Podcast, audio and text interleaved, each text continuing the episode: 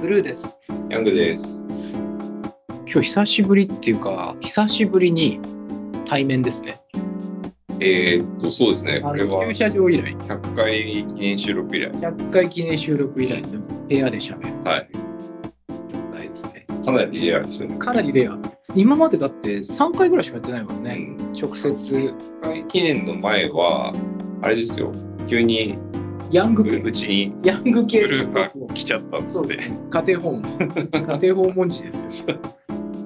あんまりないですね、これ。あんまなかったね。これ本当あんまないですね。しかもプロデューサーも今日はいて、プロデューサーもいて、初の全員集合です。初の全員集合、はい一部屋でっていう話です、ねはい。で、で何話そうかっていう話なんですけど、今日ですね、最近読んでる本が面白いっていうのを話したいと思っていて、なるほど。。えっと、これね、なんて読むのかな、劉慈品っていうのかな、えっと、知ってる人は多分みんな知ってて、三体っていううん SF 本を書いた作家で、なるほど。で三体自体はもうグローバル大ヒットなんですよ。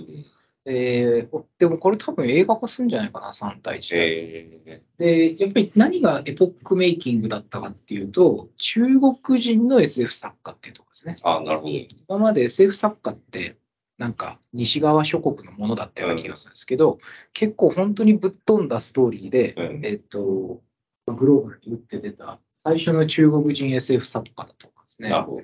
うん、で、まあ、その人のデビュー作が日本で翻訳されたんですよお。もともと書かれたの多分2003年で、えー今回2023年なんで、まあ、20, 20年ぶりなのかなで出された本あ、そうなんですね。3体を書かれた方のデビュー作がそ注目をまあ浴びたってことでしょううねそ。うね。で、翻訳改めて出てきたっていうとうん。で超新星起源っていう本なんですけうど、んうんこれ結構面白くて、えちょっと何が面白いかっていうのをちょっと簡単に説明すると、えっと、いわゆる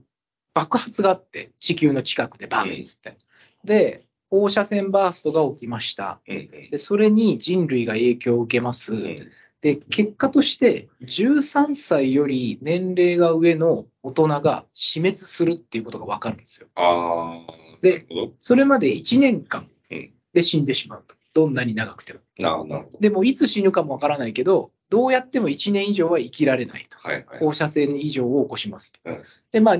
ちょっと SF なんで、そんなにその価格交渉によってるわけじゃないですけど、13歳以下の子は、それに対する免疫を自己創生できて生き残るっていうスストーリーなんですうね。んで、結論、世界中から13歳以上の人がいなくなるっていう話なんですよ。うんうん設定が面白いんですよね。確かに確かに。うんなんか、放射線浴びて人類がどうのこうのみたいな話まではよくあるかもしれないですけど、あの、宇宙戦艦ヤマトとかもそうですよね。そうそうそうそう。その通り。で、なんか、そうですね、その年齢が区切られて、なるほど。面白いですね、その面白いですようんでまあ、あんまりネタバレしてもしょうがないんですけど、うんまあ、あの話として見ると、子どもたちが生き残るべく、大人たちは全面協力するんですよ、これ。なるほど。 1年間で。はいはい。でそうか1年間は最大猶予があるわけですね。そう。だから、基本は、自分の親がついてる職業を子供に教え込むって話になるんですよ。んだから、例えば、コックの人は子供に料理を教えるとか、うんえーダムをお管理してるおじさんは子供にダムの運営の仕方を教えるとう。んでまあ、そうやって1年間の時間を有効に使って勉強を教え込むっていう時間が1年間続くんですなよ。るほど。うん、で、1年後、大人たちはしずしずと退場していくわけです。うんで、子供たちに迷惑かけてもなんだから、もう死にそうになってきたら、みんなでバス乗って死ぬべき場所に行って時間を待つっていうう、ん本当にそうなるかどうかわかんないけど、まあ、そういう前設定条件になってうる。んで、親たちが、親たちっていうか、大人が死滅した後、子供たちだけの世界が始まる。で、ここで、まあ、いろんな話あの続くんですけど、一番僕がこの話の中で面白かったのは、子供たちが働くのを嫌がったんですよ。うんで、身に覚えもあって、うんやっぱりこう、塾とか勉強とか、1時間も机に座らせるのって、親として大変じゃないですか。うんでも、iPad を6時間は触れますよねうん、子供たちってうんなので、要は遊ぶために何かするのは、24時間7日間働き、動けるって言うんですよ。なるほど。だけど、楽しくないことをやれって言っても、やらないっていう判断を子供たちがするんですよね。うんで、えっと、時の為政者、要するには大統領とか、その国の首相とかは、これはいろんな国によってセレクションプロセスがいろいろ起きるんだけどうん、でその人たちで、やっぱエリート集団が生まれるんですようん。でこの子たちが言った言葉が、全員で徹底的に遊ぶぞ宣言。おーなるほど。で、南極を使って全員で大戦争。なるほど。あ、面白い。でも、え何が僕にとってこの話で面白かったかっていうと、んやっぱり若くなればなるほど、ゲームっていう言葉に対する抵抗感がなくなうる。ん。で、親がダメだダメだって言ってるから、子供がさらにやってしまう。うん。でも、親を、親っていうトリガーを外してしまうと、子供は必死で遊ぶっていうところが面白かったんですよね。うんなんで、えっと、僕らよくお金を稼ぐとか物を売るときって、要はお金を稼いだ人がこの財布の中のお金を何に使うんだっていう議論をするじゃないですかう。ん。でもこの本の中で扱われるのは、ゲームするためだったら何でもするっていう人類の集団が出来上がるっていううん。話だったんですよね。うん。うだん。からゲームって多分ハーバードのケースとか読むとその1970年代ぐらいにアタリっていう会社があのゲーム機作ってそこから任天堂とのバトルがあってとかいろいろ話はあるんですけどまだユータカって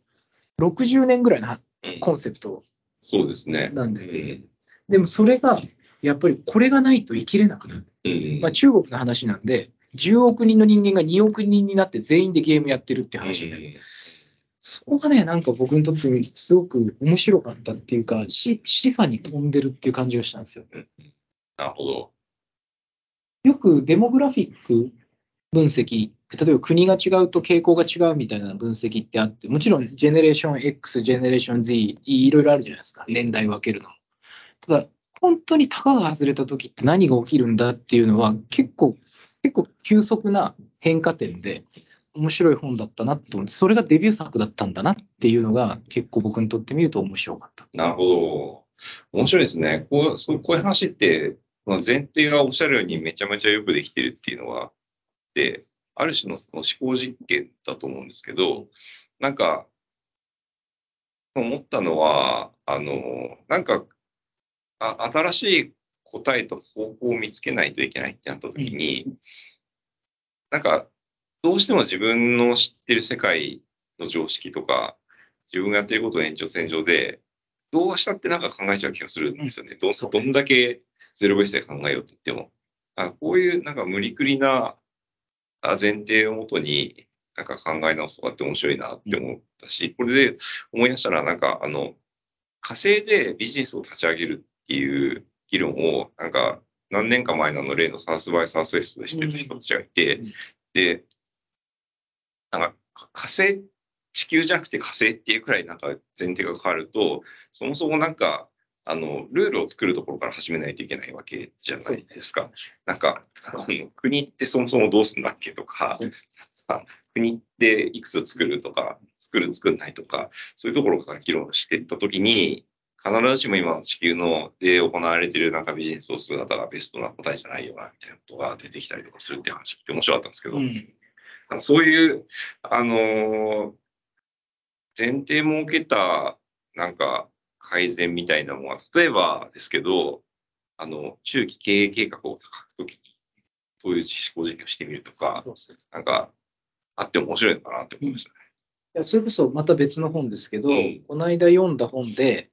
サンサンってあの名刺交換の会社があるじゃないですたか。ね。あそこが未来予想図の SF プロトタイピングうん。をうんうん。経営者3人で1年間やったっていうのがあるんですああ、よ。面白いですね。で、それはやっぱりものすごいぶっ飛んだ話してて、で世の中がどっちの方向行くのかっていうのを予想するんじゃなくて、もう SF 作家3人を使って書かせる。うん。で、そのために、ありとあらゆる前提条件の議論を3人でやったって、こうあの本になってるんですけど、うんこれすごく面白くて。面白いですね。うん。だか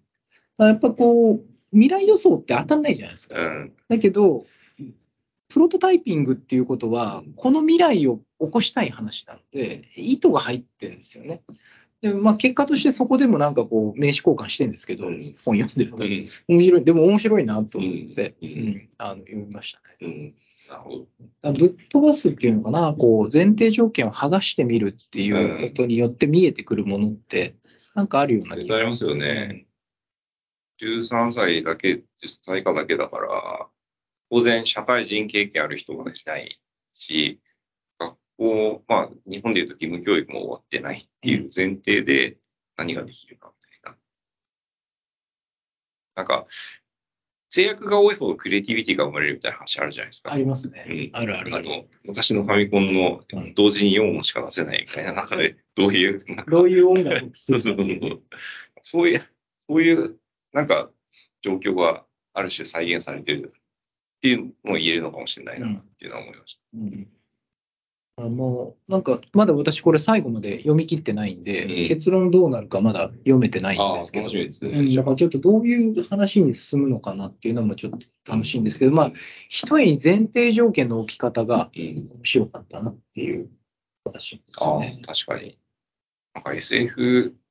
小説とか久しく読んでないから、ちょっと久しぶりに読みたいなってい思いやました。、あれなんですよ。本当に私この1年読んだ本ほとんど SF なんですよね。ああ、そうなんですか。うん、で理由があって、うんやっぱりコロナを経験した後ものすごい変わったんですよ、SF が。うん。で、昔はやっぱり宇宙行って未来予想図書いてとか、結構そちら、デガダン系っていうか、なんか、なんかこう、ちょっとネガティブなところも見ながら、うん今の世界との違いみたいなやつをうん出してるケースが多かったんですけうどん、コロナの時代を超えた後、やっぱりね、こう、アイデンティフィケーションっていうんですかね、自分が何なのかっていうのをどう示すかっていう技術がいっぱい出てくるんですよ、こんなあの。